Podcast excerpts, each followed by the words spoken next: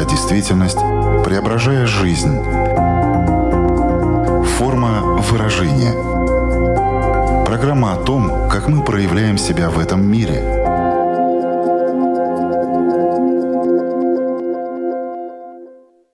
Здравствуйте! Меня зовут Александра Плотникова. В эфире Латвийского радио 4 программа «Форма выражения». Приветствую вас также, если мы встретились с вами на одной из крупнейших платформ подкастов. Человечность. В последнее время о ней или ее отсутствии говорят в обществе все чаще. Но если задуматься и задать себе такие вопросы, как что такое человечность, как она формируется и в чем проявляется, то окажется, что не так-то просто найти не философские, размытые, а довольно четкие ответы. Найти их мы попробуем в ходе сегодняшнего выпуска. А поможет нам в этом педагог-психолог, гештальт-терапевт, автор книги «Счастливая я» Елена Сидорова. Здравствуйте! Здравствуйте. Форма выражения. Начать наш сегодняшний разговор я предлагаю с довольно, с одной стороны, простого, с другой стороны, сложного вопроса, потому что хотелось бы простым, доступным языком объяснить, что такое человечность.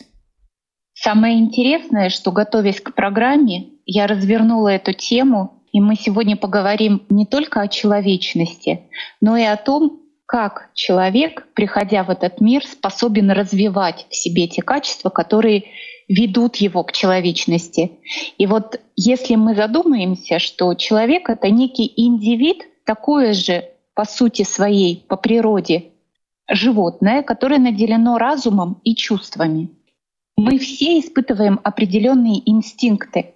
Инстинкты самовыживания, инстинкт размножения. И отличает нас от животных только наличие разума, способность осознавать, способность пользоваться тем, что нас наделила природа, чтобы каждый человек мог понимать, что я что-то высшее, высший разум. Я человек, который способен планировать, развивать, эволюционировать самого себя с этой целью, по сути, мы приходим в этот мир. Совсем недавно в своем блоге вы написали, что сейчас мы проживаем такой период, когда оголились истинные ценности, и каждый увидел то, на что смотреть или не хотелось, или не моглось в силу разных причин. Вы считаете, что вот этот период, по сути, он вот оголив истинные ценности, актуализировал, в принципе, этот вопрос человечности? Однозначно, Александра, потому что есть даже такое понятие у психотерапевтов, у клинических психологов. Оголяются человеческие ценности в тот момент, когда мы находимся в жестком кризисе. Что может быть более жестким кризисом, например, чем война и онкология? Тогда, когда человек сталкивается с возможностью смерти, когда он стоит на грани жизни и смерти или видит смерть очень близко — он задумывается об истинных ценностях, о том, ради чего он пришел в этот мир. Согласитесь, что проживая день за днем, как день сурка, занимаясь обыкновенными делами, мы мало задумываемся о том, что жизнь конечна. И только сталкиваясь с пониманием, что смерть очень рядом, она близко, вот здесь оголяются наши истинные ценности, наши смыслы, и проявляется добродетель, так или иначе. И вот если в человеке преобладает человеческое, а именно да, созидательность, доброта, милосердие, то эта сущность в нем так или иначе проявится ярко в момент кризиса. Если же наоборот человек наделен агрессией, каким-то элементом разрушения, а в нем скоплено огромное количество собственной боли, а мы делимся именно тем, чем обладаем сами, то в такие моменты проявляется именно такая сущность. И человек э, подключается путем выбора, путем осознанности к тому или другому. А вот есть такая пословица, поговорка «человек сам себе враг». В нашу же копилочку нашей темы она подходит сюда? Есть такое выражение «я встретил врага, это был я сам». По сути, это одно и то же. Вы знаете, по последним социологическим исследованиям, чем отличается, например, нынешнее поколение? Тем, что оно имеет клиповое мышление. Это быстрое мышление без осознавания мелькание картинок. На этом построены соцсети, на этом построен ТикТок. И вот э, тогда, когда я не даю себе почвы для размышления, когда я не способен идти в глубину, то я живу как бы поверхностно. Для того, чтобы разобраться в любой ситуации, требуется человеку некоторые конкретные действия. Психотерапия как раз обучает, обосновывает, чтобы любой опыт был пережеван, да, любой опыт был прожит. Только тогда, когда я проживаю этот опыт на уровне чувств, эмоций, мыслей, я получаю уникальный опыт, который способен меня трансформировать. Фактически, входя в некий опыт, и проживая его до входа и после этого я абсолютно другой. И мы либо эволюционируем, либо деградируем. Да, конечно, но исходя из этого тогда следует, что и человечность мы приобретаем. И на формирование человечности в нас самих влияет наш опыт. Однозначно, конечно. Потому что человечность, она правда идет в ногу а, с тем опытом, который человек приобретает в течение жизни, проживает его. Вот моя бабушка покойная, она всегда говорила, что вот этот человек, он добрый, в нем много человеческого. Да? И я еще будучи ребенком задумывалась, а что это такое? Человечность всегда параллельно идет с некой добродетелью, с альтруизмом, даже где-то с самопожертвованием, с умением уступить, с умением а, сделать другому добро, быть альтруистом — это что-то противоположное эгоисту. Эгоизм, он всегда построен на собственной выгоде. Я хочу для себя так, и меня мало волнует, как это для других. Альтруизм — это как раз э, противоположность. Я хочу для другого добра, я по-другому не умею. То есть вот этот принцип э, разумного существа вин-вин как раз построен на человечности, чтобы и тебе, и мне было хорошо. Вот вы несколько раз уже повторили про то, что человечность очень связана вот с добродетелью, милосердием.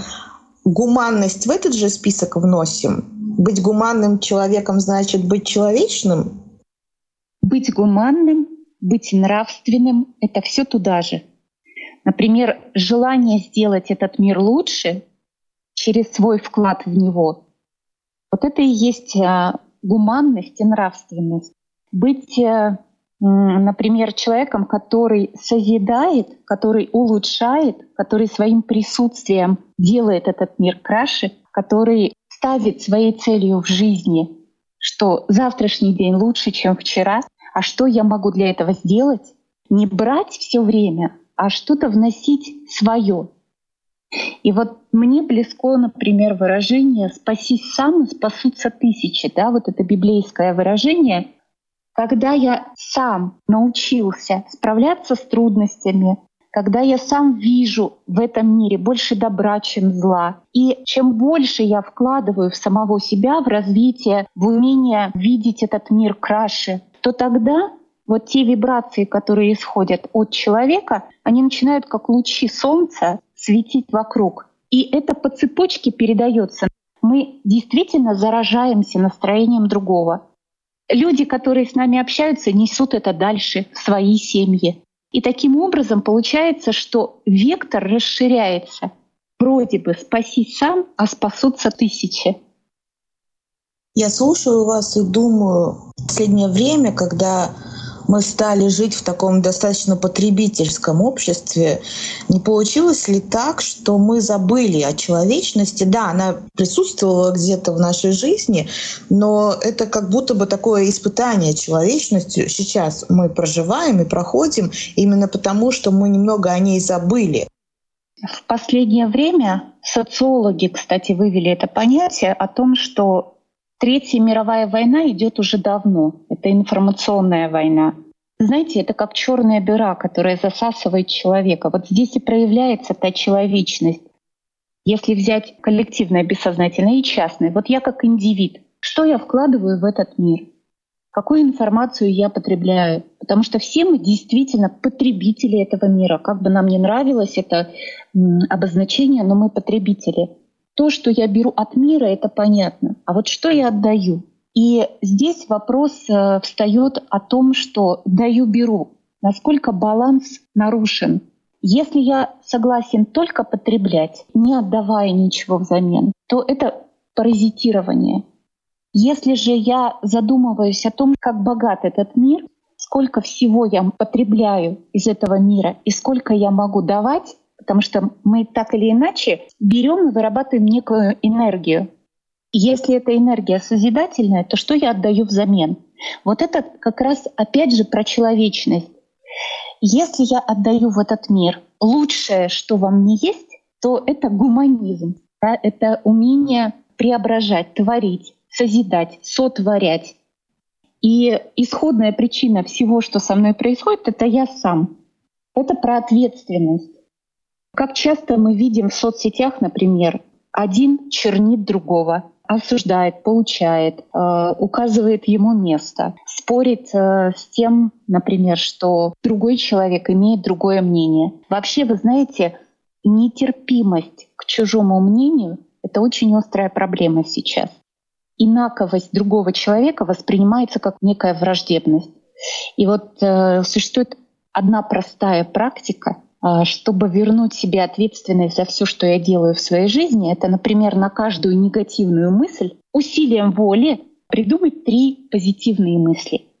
И действительно, когда начинаешь эту практику, она тяжело дается, потому что навык не развит. Поверьте, вот думать о плохом и заражаться негативом намного проще, чем позитивом. Потому что здесь нужен осознанный выбор. Я выбираю думать созидательно. И вот если эту практику ввести хотя бы каждодневную в свою жизнь, на каждую негативную мысль придумать три позитивные, то увидите, насколько меняется ваше внутреннее состояние. А, например, если у меня возникает некие чувства страха, Зачастую человек отождествляет себя со своими чувствами, но это не так. Я не есть мои чувства. И если я ловлю себя на том, что я просто боюсь, я боюсь неизвестности, то в этот момент я способен выбирать, что я могу сделать для того, чтобы страх мой был не такой ярко проявленный. Я могу себе сказать, все, что не делается, все к лучшему. Я справлюсь. У меня достаточно сил, знаний, умения, навыков для того, чтобы прожить этот период. Я обязательно найду выход. Я спокоен. Вот, пожалуйста, несколько мыслей, которые настраивают уже человека на некие другие вибрации, которые позволяют шагнуть вперед.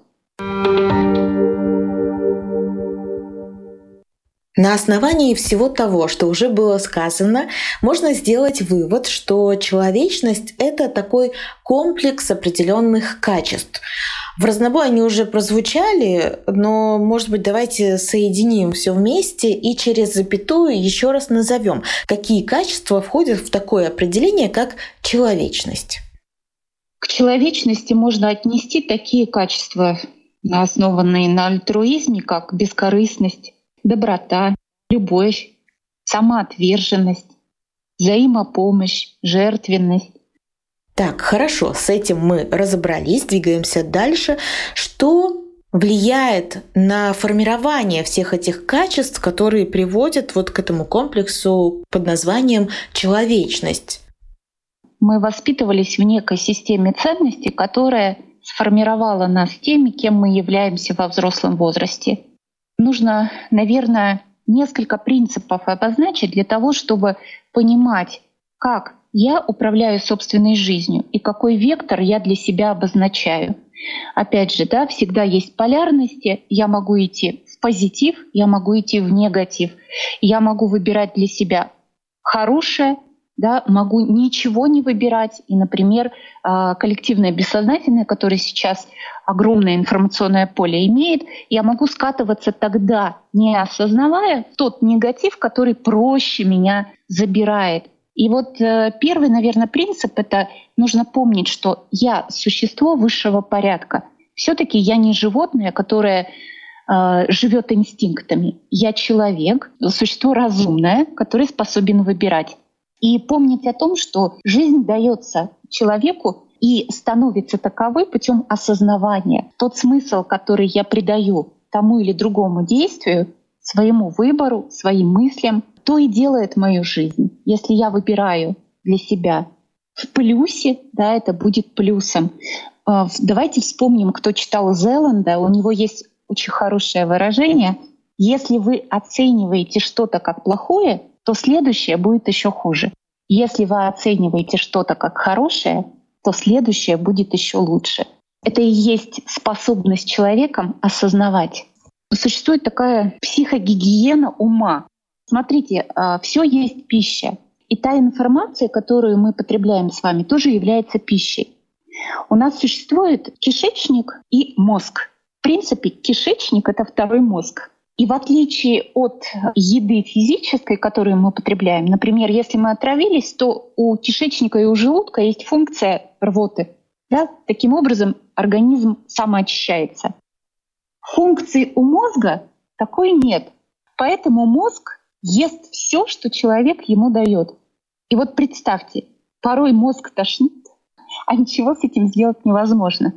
И только путем осознавания человек вправе выбирать, чем кормить свой мозг. Что я читаю, что я слушаю, с кем я общаюсь, э, что остается после этого общения, в каком состоянии я ложусь спать. Вот 90% населения живет путем неосознанного выбора. Потому что в детстве, когда мы с вами формировались, мы все испытывали психологически травматичные ситуации, которые заложили в нас основу выбора. И в основном, сталкиваясь в современной жизни, будучи взрослым человеком, с выбором мы принимаем его в считанные секунды. То есть мы делаем выбор неосознанно. Задача зрелого человека — допрожить тот травматичный опыт, помогает это в помощь, опять же, всем, психотерапия, где я залечиваю свои травмы, закрываю свои гештальты, и уже потом возвращаюсь в свою жизнь здесь и сейчас, совершаю выбор осознанно. То есть я способен уже действовать не из травмы, а из ресурса. И вот здесь тогда я способен видеть то, что со мной случается, видеть свои сильные стороны, видеть перспективу, и нести ответственность за то, что я делаю сейчас. Это качественно другой уровень жизни. А если мы посмотрим, например, на воду, да, то у воды нет формы до той поры, пока она не заледенеет. Правильно? Человек точно так же создает форму своей жизни. Эта форма задается либо коллективным бессознательным, плюс бессознательные мои выборы, либо осознанным выбором и отключением себя от этого коллективного бессознательного, то есть развитием функции ид, да, идентичности, кто я. Вот задумайтесь каждый, почему зло всегда в объединении? Почему э, люди объединяются в борьбе, например, против чего-то, и добро всегда поодиночке? То есть если мы видим какое-то добро, да, то это достаточно точечное явление — Потому что проще примкнуть к более сильному, чем развить в себе идентичность и идти уникальным собственным путем. Форма выражения. Нет ли такого, что, в принципе, ну, в нашей жизни ведь очень много разных трудностей и тяжелых периодов, независимо вообще от того, что происходит. Вот если брать да, глобальный мир, вот в личной жизни э, разные приходят э, испытания, и в вашей жизни это было, и всегда с ними надо как-то научиться справляться. Это тоже всегда будет история, в том числе и про человечность? Мы каждый сталкиваемся с теми или иными проблемами, и вот в момент выбора проявляется в каждом человеке то, кем он является, то э, истинное, настоящее, из чего он состоит. А состоит каждый человек из системы ценностей. И если я вырастаю, выхожу из семьи, которая меня сформировала, и я вижу свою жизнь примерно как такая-то, такая-то и такая-то, да, у каждого есть некое видение. Но здесь еще важно, да, если смотреть на это видение, насколько там много иллюзий, насколько там много фантазий. вижу ли я реальность, с которой я начинаю свой осознанный путь, то тогда я способен ставить целью своей жизни и выбирать, например, из той реальности, которая уже есть. Тогда я способен увидеть в этой реальности. У меня, например, не хватает человеческих качеств. Я, например, на ситуации реагирую как привык, как я видел, как реагировала, например, моя мама. А мама реагировала истерикой, мама реагировала бессилием, мама реагировала слезами или впадала в депрессию, да, и я это видел. Тогда я буду реагировать практически так же, потому что у меня другого не было перед глазами. Либо, а если меня все это очень сильно раздражало, я буду ставить себе целью реагировать как-то по-другому, но не так, как она. И вот здесь самое сложное. До той поры, пока я контроль осуществляю за своими эмоциями, я способен реагировать как-то по-другому. Но самое интересное, что в моменты эмоционального всплеска мы все равно реагируем так, как мы видели, как реагировали наши значимые взрослые фигуры. Для того, чтобы научиться по-другому, мы должны себя перевоспитать. Мы должны как раз-таки взять вот эту реальность как карту и обозначить для себя, вот у меня не хватает доброты, как я могу ее развить? У меня не хватает сдержанности, толерантности, уважения. Как я могу в себе эти качества развить? И тогда мы, смотрите, понимаем, что есть некая задача, и как я могу этой задачи достичь. Да? То есть я ищу пути. Я всегда говорю, до той поры, пока мы не развили в себе свою силу, свою внутреннюю опору, замечательно, если есть некие ориентиры, на которые вы равняетесь, потому что это как путеводная звезда. Она служит знаковой фигурой, на кого я хочу быть похожим. И здорово, если это не антигерои, а все-таки герои. Если, например, я ориентируюсь на доброту, но мне не хватает, я это чувствую, это одна история. Но люди, у которых недостаточно вот этих всех качеств, которые составляют э, затем эту человечность, они ведь особо и не задумываются, что это что-то плохое, что им чего-то не достает, что над этим надо бы поработать, что они сами могут этого не замечать и не осознавать. У каждого человека существует некий этап в жизни, когда он приходит за помощью. В основном мы вылетаем из родительского гнезда с ощущением, что вот она свобода, вот сейчас я заживу. И в какой-то период жизни каждый из нас встает перед выбором, что вот я хожу вроде как, да, топчусь на месте. Или, например, я наступаю на одни и те же грабли. Я словно в замкнутом круге. И вот тогда, задумываясь, человек говорит, а почему же так это все? В чем загвоздка? Да, в чем причина? Того, что я хотел вот так, а у меня никак не получилось. Или, например, это же могут быть очень яркие негативные чувства, когда человек смотрит в зеркало и думает, да что ж со мной не так? Но почему? Почему я никак не могу прыгнуть выше потолка, да? пробить этот стеклянный потолок? Почему я никак не могу быть счастливым? Вот это и есть момент истины, когда мы приходим и говорим, помогите, помогите разобраться. Существует такое понятие, как метапозиция. Находясь внутри проблемы, решить ее невозможно. Решить ее можно только поднявшись, возвысившись да, над проблемой. Это как дрон. Вот дрон взлетает, и обзор выше. Что позволяет нам взлетать как дрону? Это новые знания, это проводник, это люди, которые уже прошли этот путь, наставники, это поиск ответов на собственные вопросы. Это та же, опять же, пресловутая психотерапия. Потому что, находясь внутри проблемы, я не вижу, как ее решить. А вот поднявшись над ней, получив определенные дополнительные знания, увидев то, что со мной происходит и почему это происходит, я способен решить эту проблему. И когда человек приходит, например, в психотерапию, есть такое понятие вернуть ему ответственность за то, что он делает. То есть Перед вами психотерапевт как зеркало. Он отражает вам то, что с вами происходит. Он задает те вопросы глубокие, которые позволяют вам заглянуть внутрь себя и осознать, где же вы как раз таки застряли. Почему именно так происходит в вашей жизни? И когда вы берете словно карту, да, в психотерапии выдается некая карта познания себя. Когда вы видите, что в этой ситуации вы поступаете вот так, а здесь вы выбираете, потому что вот так. у вас появляются рычаги. До тех пор, пока я слепой котенок и не вижу, что я делаю, у меня нет функции выбора. Но когда я уже начал видеть, понимать, осознавать, чувствовать, да, я могу видеть перспективу. И тогда уже есть выбор. Это очень позитивный момент в психотерапии. Вы сказали про дрон, а я подумала еще про то, что наши эмоции могут быть такой сигнальной ракетой для нашего тела. И, да, может что-то не получаться в жизни, это одна такая э, история, с которой человек приходит, например, к психотерапевту, а другая, когда ему кажется, что все нормально, но его тело почему-то реагирует так, что там что-то болит там, а врачи ничего не находят, такая психосоматика.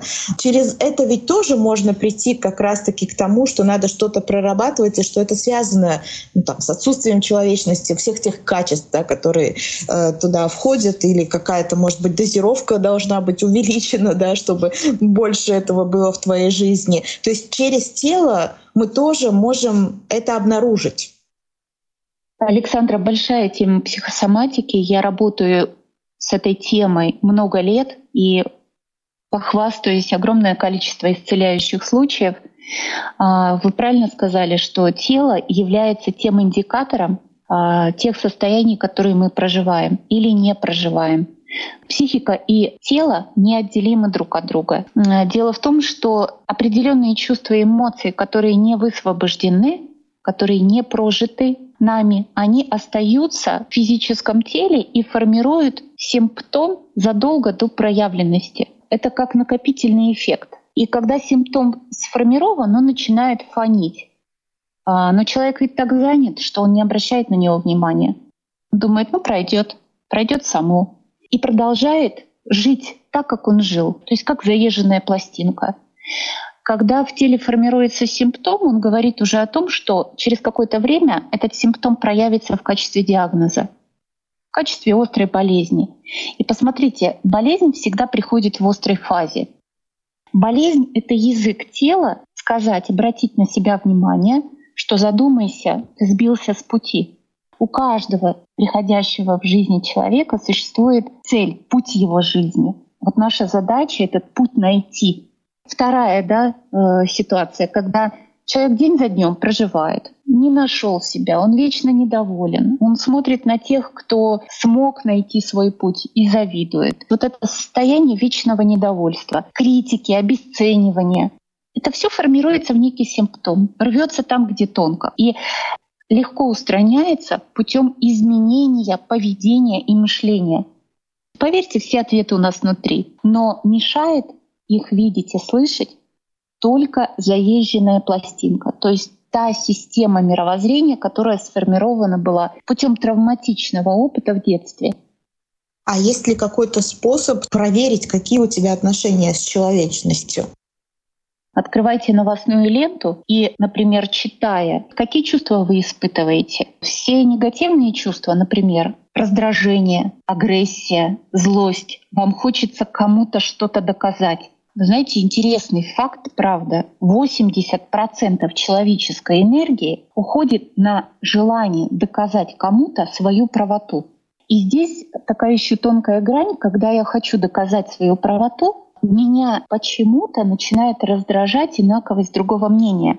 Если вы смотрите и хотите кому-то что-то доказать, то э, включается автоматически еще функция оправдаться. То есть я как будто бы оправдываюсь Человек э, с нравственностью, с э, чувством человеческого достоинства, с э, человечностью вообще, он никому ничего не доказывает. Он просто знает свою точку зрения.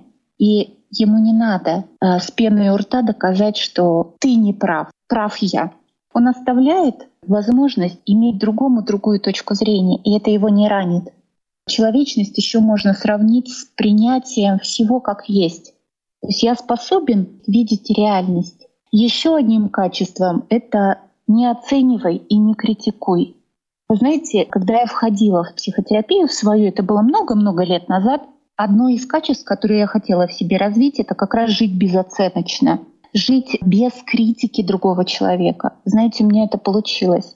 Я сейчас смотрю на человека и стараюсь видеть в нем лучшее. Это правда позволяет развивать эту человечность. И не плохо, не хорошо. Это очень примитивное деление мира. Мир намного краше и многограннее. И в нем есть все. Но фокус внимания, опять же, выбираем мы сами.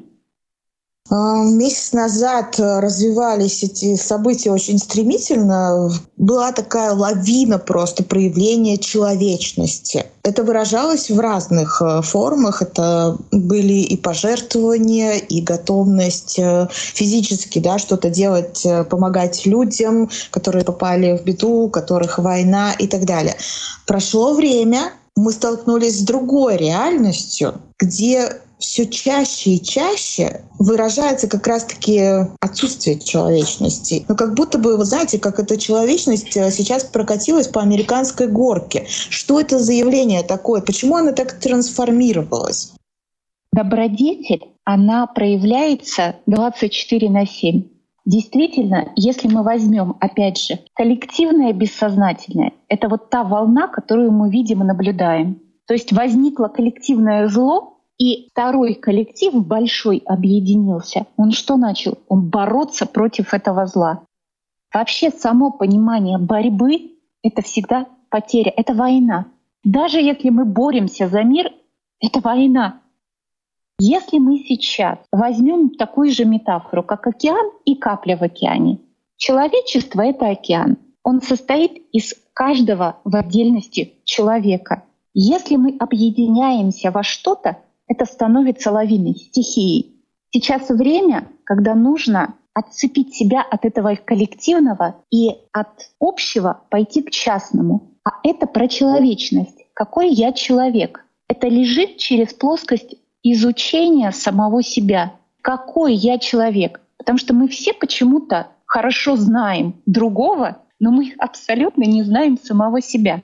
И если сейчас пойти от общего к частному, то давайте сейчас вот каждый поразмышляем, а какой я, из чего я состою, что во мне больше, позитива или негатива. знаете, я часто задаю вопрос, опиши самого себя, какой ты.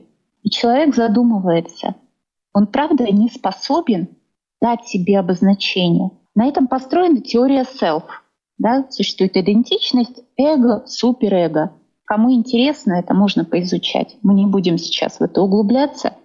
И вот, например, функция персоналити это состоит из того, что а что обо мне все говорили, родители, там, друзья, супруг, э, дети, я это все впитал и могу о себе сказать их словами. То есть это функция такая персоналити. Она совокупность всего, что я о себе знаю, отражаясь в других. А идентичность — это то, что я сам в себе познал то, каким я являюсь, потому что я чувствовал, я переживал все, что мне говорили, и имею теперь свое представление, кто я есть. А я проявляюсь с собою наедине. И у каждого из нас еще есть функция такая, как потенциал. У каждого человека фантастический потенциал. Но мы им не пользуемся. Признано, да, что каждый человек использует примерно 4% потенциала. Гении используют 9% своего потенциала, представляете? И вот для того, чтобы развивать в себе потенциал, а человечность — это не что иное, как тоже развитие потенциала, я хотела бы обозначить три практических правила. Первое правило — это три буквы «М». Молчание, медитация и молитва. Огромное количество энергии человек тратит на болтовню, на перемывание костей другим — на обсуждение вещей ни о чем. И вот если кто-то ходил в такую практику, как молчание, то в молчании приходят вот эти истинные качества, какой я. Я задумываюсь о высшем предназначении. Я начинаю видеть ясно то, что я раньше не видел. Я начинаю убирать то, что мне вообще-то не ценно, и оставлять истинные ценности для себя. Медитация — это вещь, где я способен услышать Бога, Бог говорит со мной. А молитва — это когда я говорю с Богом. Вот эти три составляющие — это первое правило вообще к, к распознаванию, к качественно иному уровню жизни. Второе правило — это все таки не осуждай и не оценивай. Вы не представляете, как становится легко дышать, когда перестаешь критиковать. Третье — это дарение. Когда человек сталкивается с жизнью и смертью, он понимает, что самое ценное — это жизнь. И если я дарован жить, то что я могу дарить взамен? Здесь э, как раз то, о чем мы говорили, да, вот этот баланс даю-беру. Что я дарю в этот мир? Я имею корысть, и вот то, что вы, Александр, сейчас сказали, да, вот эта волна, давайте бросимся всем помогать. В этом очень много напускного, в этом очень много должествований, страха. Потому что если я дарю, то я дарю 24 на 7, я дарю себя. А если я помогаю сейчас, гонимый страхом, то в этом всегда есть корысть. Я боюсь, что со мной когда-нибудь это случится, поэтому я сейчас кому-то причиню добро только для того, чтобы обезопасить, например, себя. Еще бы я хотела добавить, да, есть такая практика бесплатная психотерапия. Начните благодарить, просто благодарить за все, за утро, за возможность ходить на своих ногах, за возможность видеть голубое небо и солнце, за возможность целовать своих детей, за возможность позвонить своим родителям, за возможность съесть горячий хлеб. Это правда то, что ведет нас к человечности. Я как будто бы просыпаюсь от гипнотического сна, как говорил любимый Гурджиев. Мне кажется, здесь мы смело можем поставить точку, потому что это очень красивое резюме нашей сегодняшней беседы, такое в самое сердце. И еще хочу добавить как раз-таки из того, что вы тоже написали в своем блоге, что вера в хорошее ведет нас вперед. Доброта окутывает и оберегает от разрушения. В данном случае, я думаю, доброта — это можно заменить на слово «человечность», но это просто составляющая человечности.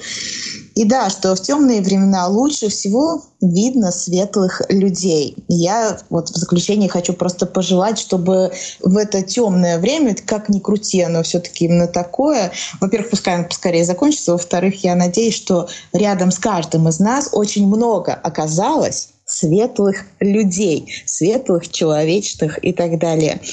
Напомню, что сегодня вместе с нами была педагог-психолог, гештальт-терапевт, автор книги «Счастливая я» Елена Сидорова. Большое вам спасибо, Елена, за этот разговор. Может быть, хотите еще в конце что-то сказать или пожелать? Моя бабушка покойная, это действительно очень знаковая фигура для меня. Она всегда говорила, Господи помилуй, спаси и сохрани, все будет хорошо. И вы знаете, убаюкивая таким голосом, спокойным, очень ровным, женственным, бабушка прожила очень тяжелую жизнь, но вот эта вера в добро, вера в то, что все будет хорошо, она давала внутреннюю опору и перспективу взгляда на будущее как нечто светлое. Вот я желаю каждому слушателю развивать в себе человечность для того, чтобы, сказав своему ребенку, обняв своего любимого, можно было сказать, все будет хорошо. И это такая жизненная опора, это вектор, который ведет нас вперед. Все будет хорошо. Завтра, послезавтра и обязательно через неделю, когда мы встретимся с вами на радиоволнах или на крупнейших платформах подкастов. Пока-пока. Отражая время, изображая действительность, преображая жизнь. Форма выражения. Программа о том, как мы проявляем себя в этом мире –